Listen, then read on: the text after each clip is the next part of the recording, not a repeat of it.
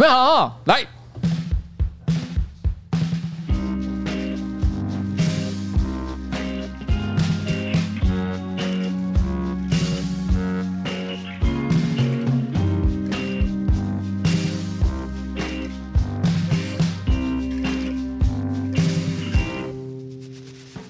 大家好，我是上班不要看的呱吉 ，A.K.A. 台北市议员邱威杰。今天是我们的新资料夹 Number 25。哎、欸，不是，哎、欸欸，不是吗？是 26。哎、欸，上礼拜不知今夕是何夕。好，各位好各位观众，今天是我们的新资料夹 Number 26。在我旁边是我可爱的小助理彩玲。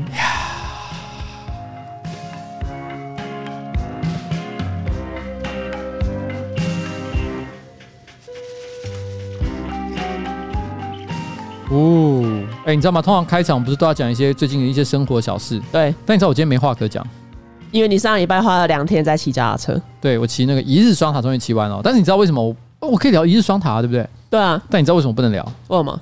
因为明天，今天礼拜三嘛，对不对？嗯、明天中午上班不要看，要开一场跟一日双塔有关的一个直播活动，哦、所以我把话题留在那里。以免今天就讲完。对，我今天。哎、欸，可是问题是，事实上如果以时间序来讲，这个对啊，你今天讲完了，这样礼拜五大家就是复习。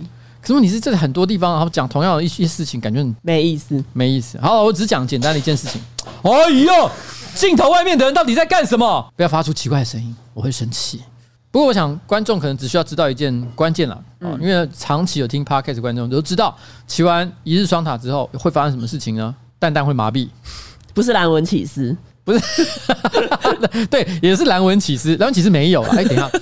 其实我不太确定，哈哈，什么？因为我现在身体很痛，所以我脚不太能弯曲、嗯，腰也不太能弯。我现在身体的动作的角度受到很大的限制。但是我最近常常回家的时候，就可能脱鞋子、脱袜子、脱裤子、上厕所，一天可能偶尔会有那么1-2次，我突然觉得我身上有某种臭味，嗯、一股异味，嗯。那是什么？我心想说脚臭吗？因为你知道一日双塔，毕竟24小时都穿着同一双鞋子、同一只袜子。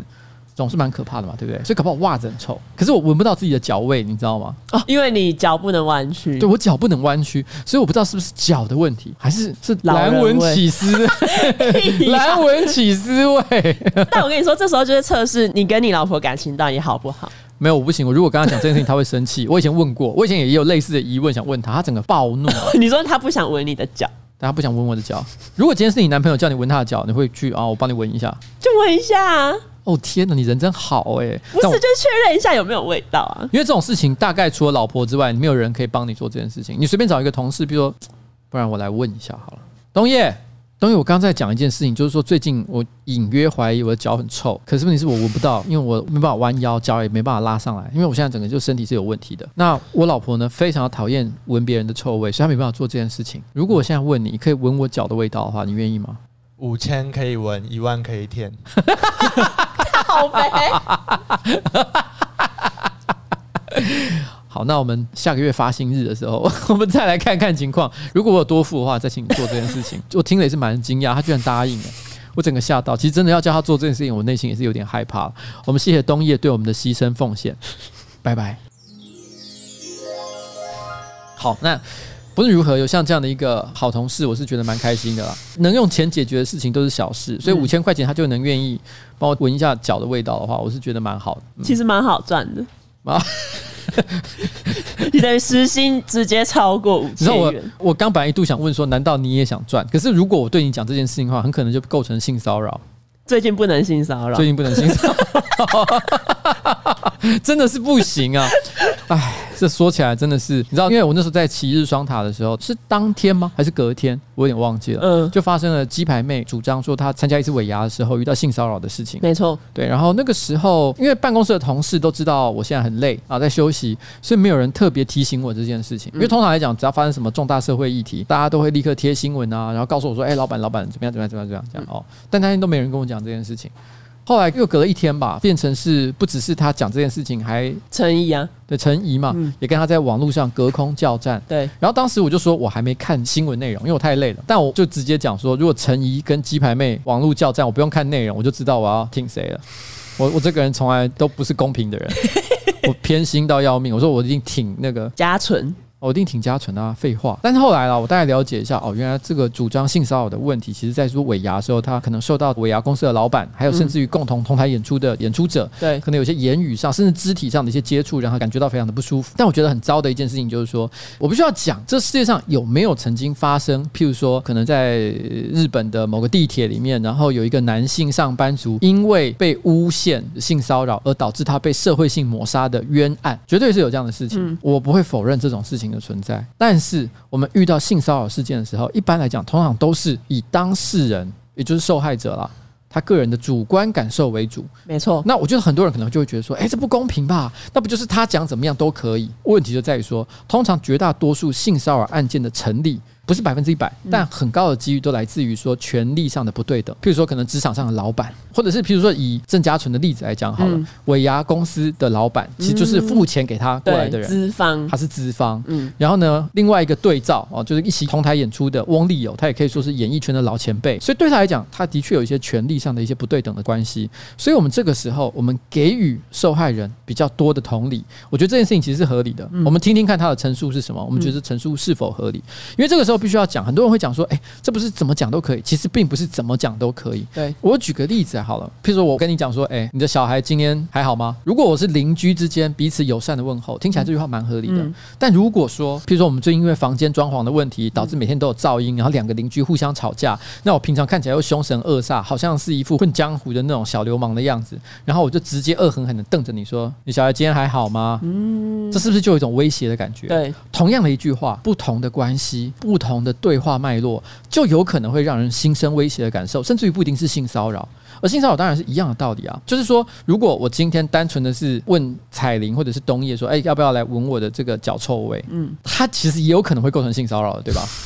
对。但如果我刚刚真的问啊，不要说我刚刚真的问，我刚刚真的问了冬叶了，你觉得构不构成性骚扰？因为男生跟男生之间也是有性骚扰的哦。你当下有感觉到性骚扰的感受吗？没有啊，因为我们前面就是很明显，它就是一个玩闹性质。其实所有的性骚扰事件很重要的一个状况就是双方的互相的关系。如果我们是很熟的朋友，我们彼此的信任感是够的。譬如说我跟冬叶在一起工作超过2年了吧，这2年的时间，如果他很讨厌我，我想他早就离开了吧。因为他也没有就是穷困到说非要这份工作不可，他有很多可以做的事情。而且台通的李义成就曾经跟我讲过说，如果哪天冬叶要是离开我这里，他铁定要雇佣他。可是现在台通的排名比我们后面，所以他可能不想过去啦。因为他今天晚上还要去帮台通抬轿。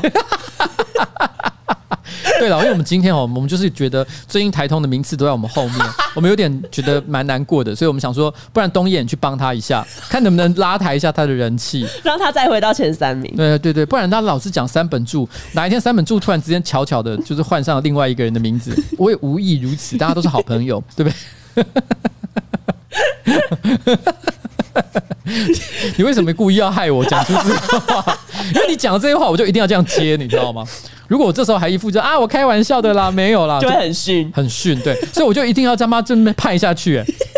没关系，反正你跟何为做爱就可以弥补这一切啊！你是用身体换来两边的和平。对，我如果跟何为做爱的话，我们两边频道水涨船高。对，我们其实不用直播，就录 podcast， 然后两个人一直在那边讲。好，反正这东西我觉得性骚扰本来就是，如果今天是可信任之间的人朋友的关系，本来讲什么话尺度就会大非常多。这问题就好像其实我跟不熟的朋友，尤其是女生，虽然男生跟男生之间也有性骚扰的状况啊，不过我觉得一般来说可能异性之间的这个情况是比较多一点点。那我通常遇到不熟的女生的时候，我讲话一定非常有礼貌，也不太会讲黄色笑话。如果我觉得好像我们之间关系熟到某个程度，我觉得她好像蛮有趣的，我可以跟她讲一些黄色笑话的时候，我也是一点一点的去试探看看，就是如果我现在讲这种程度的黄色笑话，他会不会觉得很被冒犯？如果不会的话，我才说那这个 range 他可以接受。对，我觉得这很重要啊，这是一种社会学习。坦白讲，小时候我也不会把这个界限抓得很好，但是长大之后，现在我觉得这就很重要了。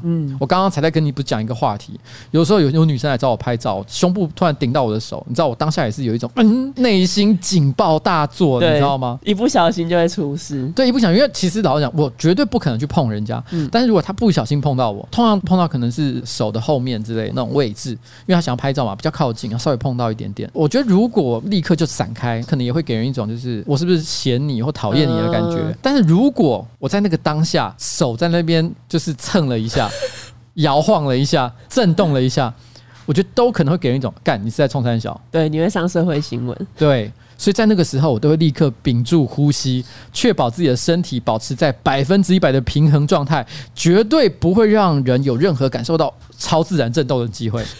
所以这件事情我真的可以很自豪的一件事情就是说，行走江湖多年，我真的应该没有人会跑出来突然间说其实呱吉曾经性骚扰我，我认为啦。今天有一篇文章，因为最近性骚扰的事件，然后就有网友整理了一下基努李维跟别人拍的合照，他都是绅士手。绅士手就是说当你在拍照的时候，对，做出了看起来像是要搂肩或者是扶腰这个状态的时候，但是他手却是悬空的，对。然后他这一系列的举动就是有被夸奖说他是个有礼貌的男人，所以搞不好你也是一个有礼貌的男人。说真的，我就别讲了，我人丑嘛，对不对？基努李维长这么帅，说真的，他直接把人搂下去，搞不好很多女生是真的是希望他这么做的。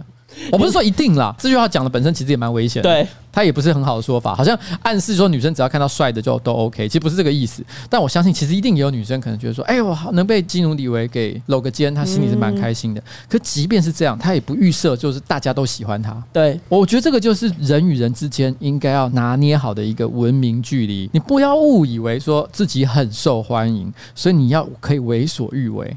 你只能够真的对很熟的朋友可以有比较深入的接触，但是对你不熟根本不认识的陌生人，保持距离啊，好不好？对。然后虽然不太应该，但是今天有看到网络上留言说什么人帅 only you 人丑 only you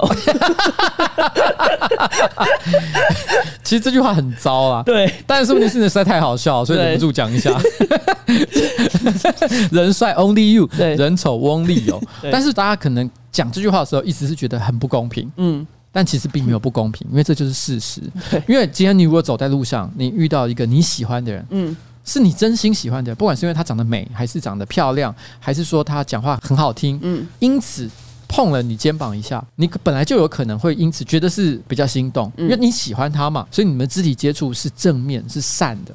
但是反过来讲，如果他是个陌生人，他每次肢体接触你，他看起来也不是你喜欢的类型，你为什么会想要让他随便摸你？对，哦，这个反过来就大家自己要扪心自问，不要把自己随时看得太高。哦，像我当然没有基努李维那个程度，但是会说喜欢我的人也是存在的。但是我也不会因为别人跟我讲这件事情，譬如说私讯说其实我真的好喜欢呱吉哦，那我就顺便亏他两句。你就传讯息问他要上料理还是哲理？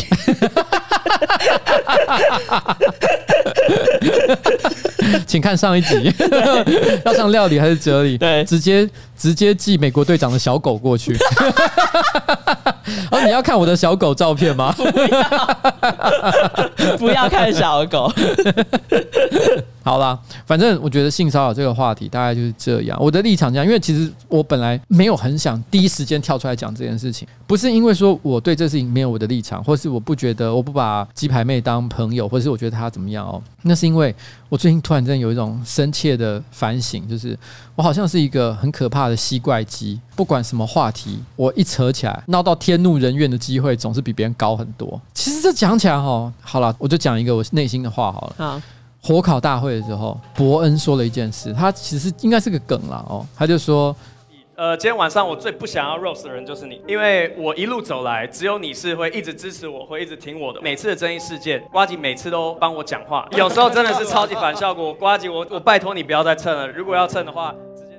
然后呢，虽然那个时候我知道这个只是个段子，火烤大会上的段子，可是我觉得在当天伯恩所有讲的内容里面，只有这一段我到现在还记得，因为我隐约觉得，也许他真的是这么想。我觉得不能这样想，假设今天我出事，然后你可能第一个跳出来就是讲一些话，我觉得就我来说，我还是会觉得很感人，就是有朋友愿意这样子公开替我发声。好了，我谢谢你这么想，但是伯恩不一定是跟你一样的一个人啊，好吧，对不对？来，不然我们听一下喜剧圈的朋友有什么样的意见。来，杰克，你知道我在说的是哪一段吗？我知道你在说的是哪一段。那你对于这件事情，当时看到这时候，你觉得他是认真的吗？我觉得会因为我觉得伯恩他是很有观察的人，只是他可能可以试图把他讲的好像变得比较像段子一点，但是我觉得至少30%的成分似乎是这样。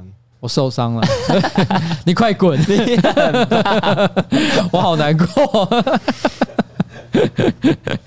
好，我们谢谢杰克、哦、那这是他刚刚这个喜剧专业人士的建议。好啦，反正言尽于此。好，这礼拜有一个最热门的话题就是 Clubhouse 哦、Clubhouse、你有这个账号吗？有啊，废话，你有吗？有啊、哦、那你有用吗？有啊，我昨天晚上才在我朋友的群听他们分享一些同志多批的经历对，我知道你今天早上还特别跟我讲说什么老板你知道什么 PP1069 吗？怎么还记得因为我想我等一下回家要上去看看干我屁事他说老板你知道什么 PP1069 我还说 PP1069 我说是 TT 还是什么之类的，因为我隐约记得好像之前有另外一个网址也是1069什么的，我看一下它长什么样子。这个吗？应该是吧？不是吧？这看起来好怪啊！我觉得你是不是记错名字？他写是 TT， 可是那为什么他写 PP1069？ 好，各位观众哦，刚刚突然之间一阵这个放送事故，因为我们发现呢，从头到尾彩玲都讲错了网址的名称，难怪我一直搜寻不到。我看了一堆 gay 片，然后最后才发现说，其实才不是什么 PP1069， 应该是 TT1069， 好吗 ？TT1069，TT1069。但总言之，我是没有去过，但是你讲了之后，就忍不住想注册个账号看看。对，好啦我突然想到，如果我去约多批的话，感觉好可怕哦。为什么？没有，因为我今天光是约炮这件事情，要确保他不会上社会新闻，已经都很困难了。如果我还去搞多批的话，大家一定没有啊！你当然是确认你不会上社会新闻，或者是等你不红了，你才可以去约多批啊。你现在去一定被爆的、啊。我就算是不红去了，然后一定会。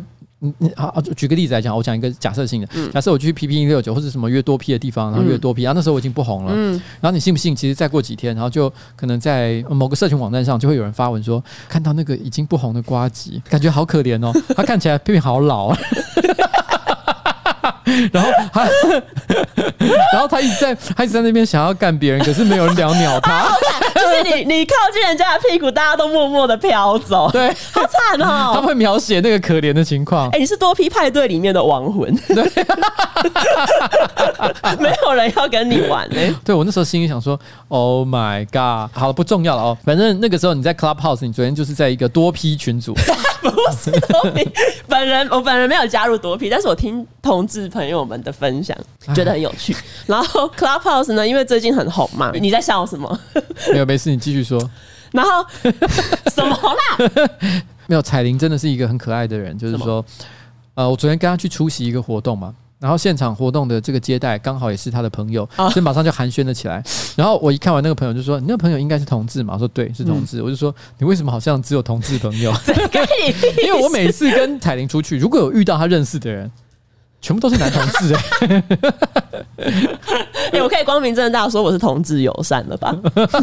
我几乎除了同志，你有很多同志朋友，我真的有很多同志朋友，你也很尊重同志，对，希望他们有幸福的机会，对啊，好 ，OK， 反正不管了哦，就是感觉到你好像你该不会其实没有什么女性或者是异性恋男性的朋友啊？有好不好？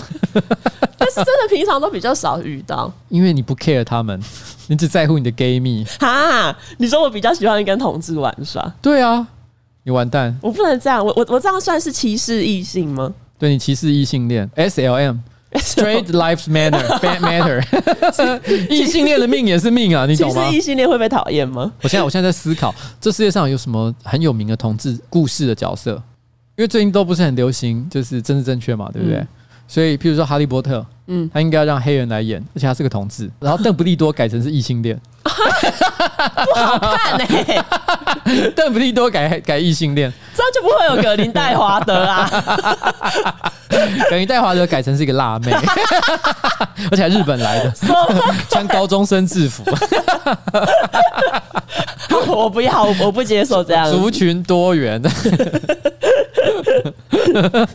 好啦，不是啦，我只是说，我觉得，我刚本来在讲什么？本来是在讲 Clubhouse 哦，因为你去参加多批的 Clubhouse 账号，多批，对，大概就是这样。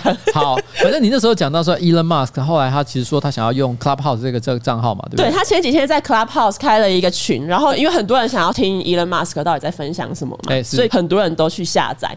结果呢，因为刚好有另外一个专案管理的 app 也叫 Clubhouse， 然后就一堆人去下载了那一个专案管理的那个 app， 可能下载了之后发现根本也没有什么群聊功能，也没有语音，然后也没有注册，然后它是个专案管理软体啊，各位同学。对，然后他们就一直去那个 app 下面洗负评，说什么烂死了找不到注册什么的。对，一星而已。这个结果后来我记得好像弄到那个 Android 上面的这个 Clubhouse app， 它只好黯然下架。对，它暂时下架个一天，让大家冷静一下，然后之后再重新上架。真的好可怜的，无妄之灾、欸。我身边有一个朋友，他是那种铁杆其实是之余，对不起，就是那种忠诚的 Android 用户，嗯，所以他就立刻下载了 Clubhouse， 嗯，然后贴一张截图，然后上面写说：“我们安卓用户永不为奴。”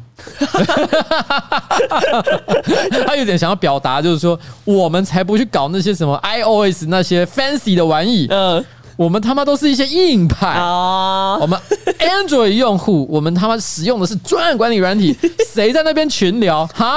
谁在那边 Clubhouse？ 然后其实之前也发生过一个有点类似的乌龙事件，就是之前 Elon Musk 他 Twitter 他就说他推荐 Signal 这个通讯加密软体，结果很多人跑去买了 Signal Advance 的股票，它是另外一家科技公司，不是那一个通讯软体 Signal。Signal 其实我有装你有在用？这个该怎么说呢？因为的确。也是因为政治圈的一些朋友，然后因为之前有过一些就是可能比较机密性的联系需求，因为 Signal 它这个软体比较特别的地方就在于说，它是可以确保你是在完全隐匿你行踪的方式之下，做一些比较敏感性的语音沟通，所以那个时候就是要讲一些比较机密资讯的时候，是真的有人用这个方式跟我那个谈话。你说蔡英文？蔡英文的儿子傻笑，蔡英文没有儿子别吵，不要吵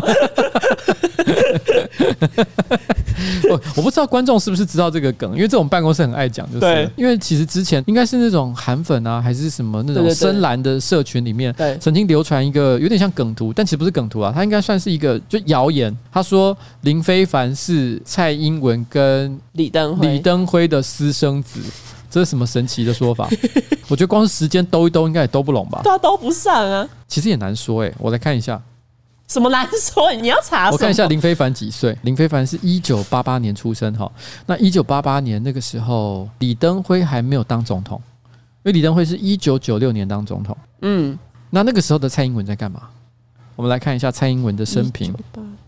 蔡英文是在1984年，然后从英国政经学院毕业。那依照彭文正这些人的说法，就是他那个毕业证书是捏造的。对，但不管是真的还是假的，反正1984年他离开了英国政经学院，回到台湾。然后呢，在1984年到1990年之间，他是从事一些法律相关工作。所以就说他那个时候时间点的确在台湾。而且1988年那时候，李登辉是65岁，老来得子。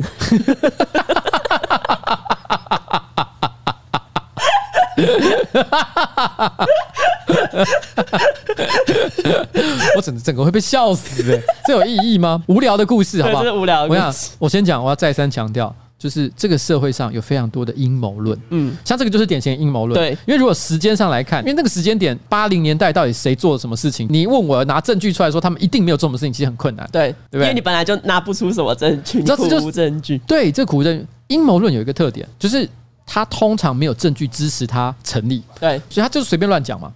可是通常他也没有任何证据可以说他不可能，所以他就在这两者中间，在那边恣意的发展出故事。对，这个真的是太可怕了，因为这最近的阴谋论其实很多嘛。对，其实举例来讲，像是之前有一派阴谋论，他会认为说什么梵蒂冈的教宗呢都会走私儿童到美国供民主党的政治人物亵玩。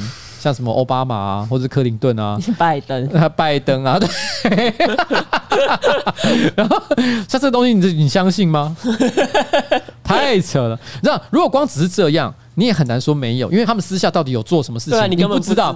那到底天主教的这个教宗有没有做这件事情，你也没有任何的证据说他没有。但是就是随便你讲嘛。但最扯的事情是，我还看到他们说，因为那时候不是有一阵子说美国的大使要来台湾，就是在川普任期的最后一段时间，那时候大家都很雀跃说，哇，难得有美国大使要来台湾的，这是非同小可的一件大事。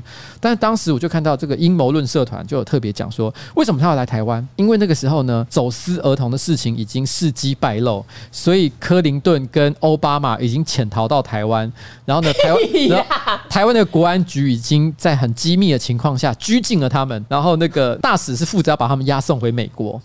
大使没有这么闲呢、欸，对，你有没有觉得很疯？大使有很多事要忙，对。可是你知道，在网络上真的会有人在传这方面的一些，我想一般正常的网络使用者一定会觉得说，哎、欸，完全没听过这些东西，对不对？哎、欸，各位同学，我可以跟你讲，真的有一些社团，英文的也有，中文的也有，繁体字的有，简体字的也有。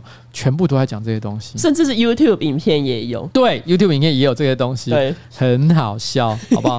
然后我那时候其实心里看到一些就是有特定政治立场的这个社团，嗯，然后转传，而且这些影片都是一些操着中国口音的人在讲。我心里就想，你们为什么会相信中国口音讲的话？你们连中国的疫苗都不愿意打。然后呢，中国口音讲的这些造谣讯息，你们却全部都接受，这个真是太离谱了啊！所以我那时候是觉得很神奇啦。对，我只能说这个世界上阴谋论真的很多。可是我们怎么从阴谋论扯到这里 ？Elon Musk 是火星人，Elon Musk 的儿子是未来人，他是 AI， 他是 AI。Elon Musk 的阴谋论其实好像也蛮多的，对，因为他毕竟是一个离火星最接近的人。好，讲回来刚刚的 Clubhouse。好了，反正我觉得 Clubhouse 哈，我有账号啦，很感谢第一个邀请我的人。可是我一直都有一个压力，因为我一直觉得我社群网络已经用太多了，嗯，占掉我生活太多的时间。我很怕我一真的开始用 Clubhouse， 它就像一个无底的黑洞一样把我卷进去。我海巡的地方又增加一个，天哪！我要防守的这基地还不够吗？那个 APP 我已经下载了，然后呢也开通了，但是我到现在都不敢把它点开来，我好怕我会死在那上面。不会不会，没关系，因为他昨天晚上已经死了3-4次。哦，他听说昨天大宕机，对，有些人把这个问题怪到波多野结衣的身上，对，因为波多野结衣跟一些 AV 女优好像还有那个经营群开了一个群组，导致很多日本使用者都注册，然后想要加入这一个群组。哎、欸，不过说真的，就我的了解是，波多野结衣在中国和台湾是真的非常红，因为他很多人都说他是暗黑林志玲嘛，但是在日本我感觉应该支持度没有到那么高啊。哦、不过因为毕竟是很特殊的一个族群，因为 Clubhouse 它有一种近距离接触感，对啊，所以他会觉得说，你可以跟你平常看 A 片意淫的这个 AV 女优，然后待在同一个房间里面，然后讲话聊天，听起来就好棒。对，然后反正昨天因为有人说是因为波多野结衣导致他宕机，然后我就想到前几天 Elon Musk 其实也有开群，可是那时候就没有宕机啊。所以人类对于性爱的欲望大于上火星吗？我跟你说，性爱一直都是驱动人类科技前进的主要动力哦。如果不是为了要看 A 片，我们需要这么快的网速是干嘛？做学术研究吗？不需要，好不好？好啦，我只能说，不过呢，其实 Clubhouse 在一阵爆红之后，马上就有人跟着提出说，哎、欸，这个 Clubhouse 背后的技术可能是来自于中国的资金。对，他并不是在讲 Clubhouse 这家公司呢是由中国所资助或中国人所开发，但是他其实是在说，因为他背后所使用的这个声音串流技术，因为他毕竟是一个声音社群软体嘛，声音串流技术呢 Agora Agora 这个东西哈，本身是一个中国公司的技术啦，但是这件事情到底有没有安全或者是国防上的疑虑呢？我认为这件事情还有点太早，我只能说可能因此会引起有些人的这个警铃大作，说哎呦天哪，那 Clubhouse 不能用。可是我觉得这件事情其实看起来，我自己目前的观察是，大家还可以先不用那么紧张，因为 Agora 这个技术用在非常广泛的层面之上，它这个状况就有一点像是你买 iPhone， 但是零件是在中国做的哦，你理解？干预的程度没有到那么严重之类的，也难说，因为毕竟底层的东西，它如果要偷塞一个后门，如果真的中国硬要这样搞的话，我觉得是有那个机会的。但是毕竟实质上在卖这个东西的品牌，就像 iPhone， 它是来自于美国这样子。那所以一般来说，我们相信美国这家公司呢，没有理由会做出任何危害自己国家安全的事情。好，下一则呢，就是 BBC 报道说，有一些得过武汉肺炎的患者在康复之后，他们出现了嗅觉倒错的状况，就是他们嗅觉虽然恢复了，可是有些东西闻起来跟以前不一样，甚至会令人觉得有点反胃。天哪，你知道吗？我看到那新闻的时候，我整个疯掉哎！我本来一直心里想说，如果哪天不幸感染了武汉肺炎，我都觉得说啊，治好了，就算什么最后造成什么肺部纤维化、呼吸会困难啊，没有办法再运动啊。我都觉得我能克服，我们还是要努力的面对明天活下去。但如果我嗅觉异常，譬如说我吃美食，然后感觉像是闻到喷一样，闻到垃圾，我人生失去任何乐趣。对，如果未来几十年我吃任何好吃的东西全部都像是在吃垃圾的话，我直接自杀。可是这样你就可以去闻别人的脚，然后你不会觉得很臭。哦，对，我那时候还有讲，那时候那我们就可以去吃那个大便味的咖喱，就是不用再炒什么咖喱味大便还是大便味咖喱，直接吃大便味的咖喱了。对，然后搞不好吃完还觉得真香。对。下一则新闻呢，是英国有一位女生，她好像罹患一个蛮严重的脸盲症，她就是无法辨别好友跟知名人物的长相，然后甚至有时候她照镜子也认不出自己。有一次她打错视讯电话，然后和对方聊了大概40分钟，才发现根本就不是她要找的那一个人。好惨哦！因为这就有点像之前不是有说有些人有所谓的阅读障碍，对，然后或者是学习一些问题，就是他并不是脑子不好，但单纯就是他可能阅读文字的时候，脑部认知对应的一些区块，可能有些连接上的问题，所以导致不管是文字也好，或者是可能是人的颜面也好，可能正好都没有办法辨识得太清楚。而且他说他有一次在一间餐厅里面，他以为他挡到别人的路，然后就一直跟那个人道歉，然后后来发现那个是镜子里面的自己。啊就是他真的完全连自己都认不太出来。哇，这个生活真的太痛苦了，真的。这感觉有点像什么？你有没有去过以前小时候一些那种很廉价的鬼屋？里面会有那种镜子，很多镜子的地方。哦，你说小丑电影里面会有，也会有，也会有，就觉得干走到哪里都撞到自己。我去查了一下脸盲症这个东西，然后网络上好像就有一个测试，就是要怎么测你有没有脸盲症。因为有些人，比如说看到韩国女团也说自己有脸盲症，但那个根本不是脸盲症。然后他就说，你要怎么分辨你到底有没有脸盲症？你就是以名人的长相为测验的标准，他就是可能给你6个脸，然后看你认不认得出这些人是谁。如果你平常都认得出别人，可是认不出这6个名人的话，那你应该是有社会盲，不是脸盲。然后我看了一下，其实我觉得这些还蛮简单的。这个是那个 B 是哦，这个是。这是那个毛泽东，你有脸盲症吗？然后这个是那个奥巴马，然后这是那个俄国的那个叫什么普丁，然后这个是希拉蕊，这是贝克汉，然后这是 Michael Jackson， 对，就类似这一种测试。那请他们分辨钮承泽、屈中恒、宋少卿，还有刘志威，这很难还有那个什么理科太太跟阿杜跟徐如云，感觉上就是你进到一个医院，然后你说：“医生不好意思，我怀疑我有脸盲症。”医生说：“好，我们这边有些检测。”然后直接打开来就一看，哦，钮承泽、屈中恒、宋少卿。他说：“你整我吗？”好，下一则。下一则是那个双插头骗局，你之前说的，你自己讲哦。他说有一名这个李姓男大生跟廖男、吕男呢，因为他们在医院治疗毒瘾而相识。那3个人都宣称自己是双插头，双插头意思就是说我可以当1号，也可以当0号，他们都同志了，前后都可以。然后他说我们可以一起来场友谊赛。没想到呢，相约吸毒、助兴、玩多人运动，才发现诚实的身体竟然全都是0号，根本玩不起来。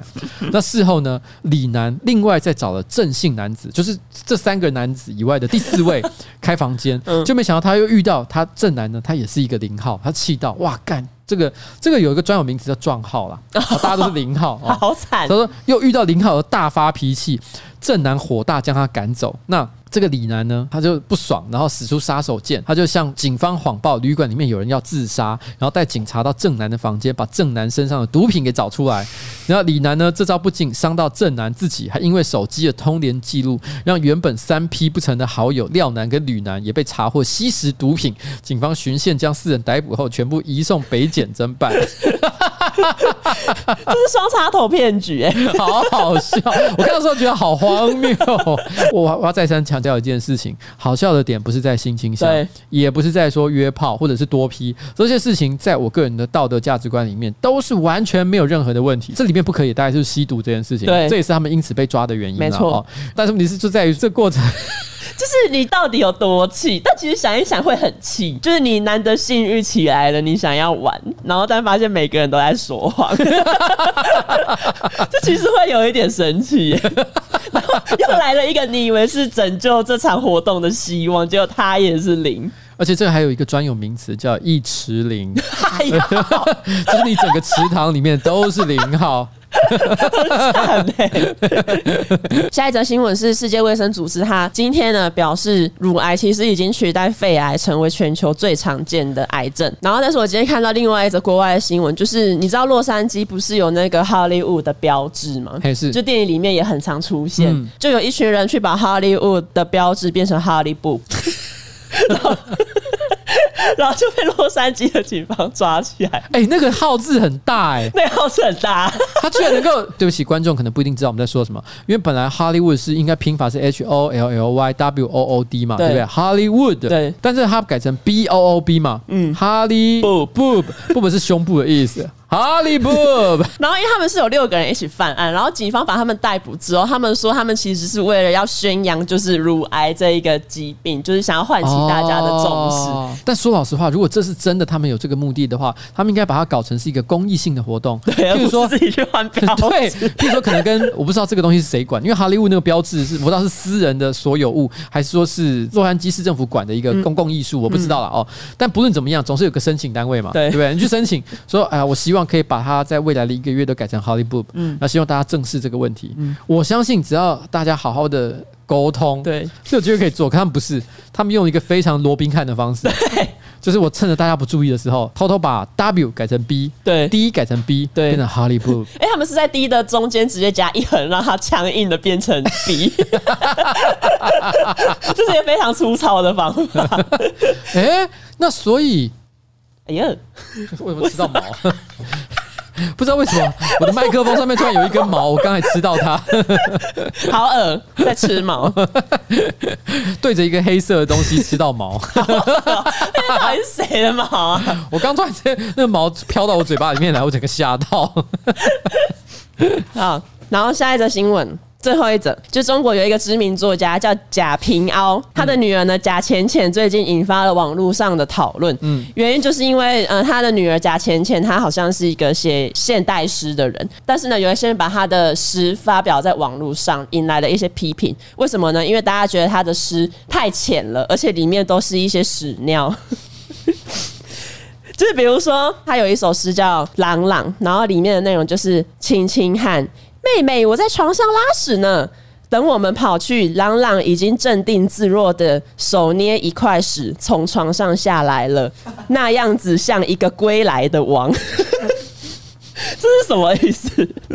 其实我觉得还蛮生活蛮可爱的，而且老实讲我觉得我们没有什么资格批评他，因为我们也是屎尿频道，我们应该要发声支持他我们应该要发声支持他。没有啊，我必须要强调一件事情、嗯、我个人认为、嗯、文学这个东西哦很不好批评，对，你知道吗？我举个例子来讲，像台湾有一个也是现代诗人，但他好像过世了，叫管管，你听过这个人吗？哦，我听过。管管他就是他也是蛮常写一些屎尿屁的，嗯，然后俺就是要到山上，因为他是个外省人了，然后山东人还哪里，他就会写一些有点外省腔调的词汇，这样说俺就是要在什么山林里拉屎，什么拉一把屎，他也会写类似像这样的话。嗯，可是我个人一直都觉得他的诗呢，里面有一种非常可爱的真性情，嗯，所以我以前也买过好几本他的作品，我也蛮喜欢的。嗯，那站在这个角度来讲。所以诗里面可不可以有屎尿，我觉得没有什么太大的问题、嗯、而屎尿或者是写得很直白，就表示它是一首不好的诗吗？这也很难说、嗯、我认为诗是一个很难评论你知道为什么吗？因为每个人喜欢的风格不太一样。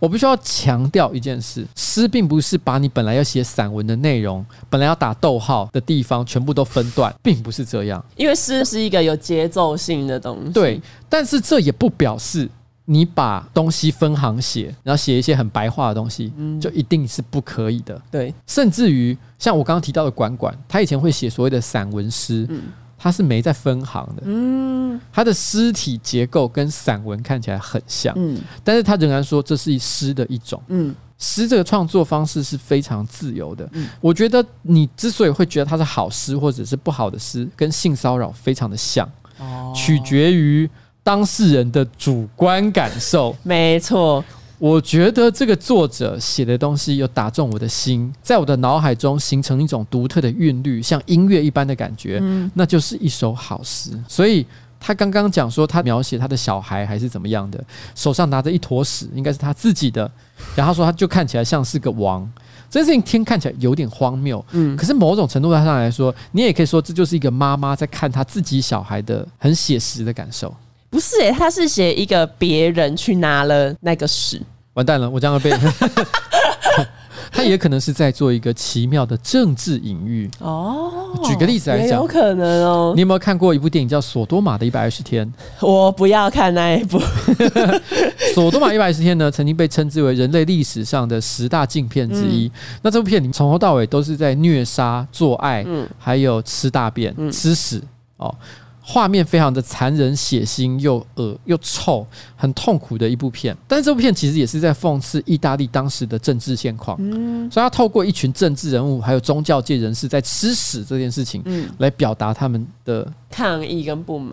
对，就是这样。Okay. 所以我觉得写诗哦，写到大便哦，写到屎尿哦，写到莫名其妙你所难以理解的内容，也可能但是刚好电波不合啦。嗯，解读在个人，解读真的在个人。诗这个文体真的太特别了，没错。我觉得我很不敢乱评诗。好了，我觉得今天的节目差不多够了，到此告一个段落。我们今天录蛮久的，对不对？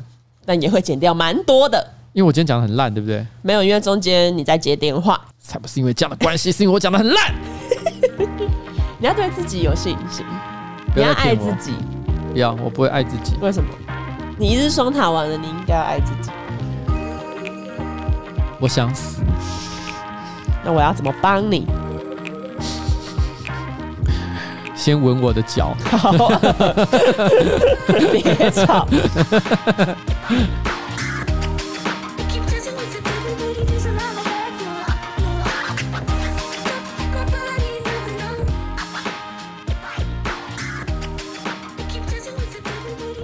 其实你知道吗？我知道关键了，你知道吗？什么？吻我的脚这件事情怎么样是性骚扰？嗯，如果我讲完这句话，我把它当成一个玩笑，而且没有打算延续这个话题的时候，它就是个玩笑。嗯，但如果我讲完这个东西的时候，我一直在观察你的表情，看看你，然后看起来你看你是不是要接受或是不接受，然后或者是问说你要不要再吻我的其他地方，就是有的没，就是我想延续这个话题的时候，那骚扰感就会变强。你懂我的意思，有味道，或者是想看你困窘的表情，然后我还露出那种那种调戏戏弄的哦，好狠哦！是不是想要吻我的脚啊？不要，请去洗脚。对，不可以，对，不可以。其实我觉得有时候真的是就是这种很微妙的感受啦。你如果就是想讲笑话，那就是潇洒的把它讲完，对，干净利落，对，不要在那边不要给人家解释的空间，对，就这样。好了，拜拜。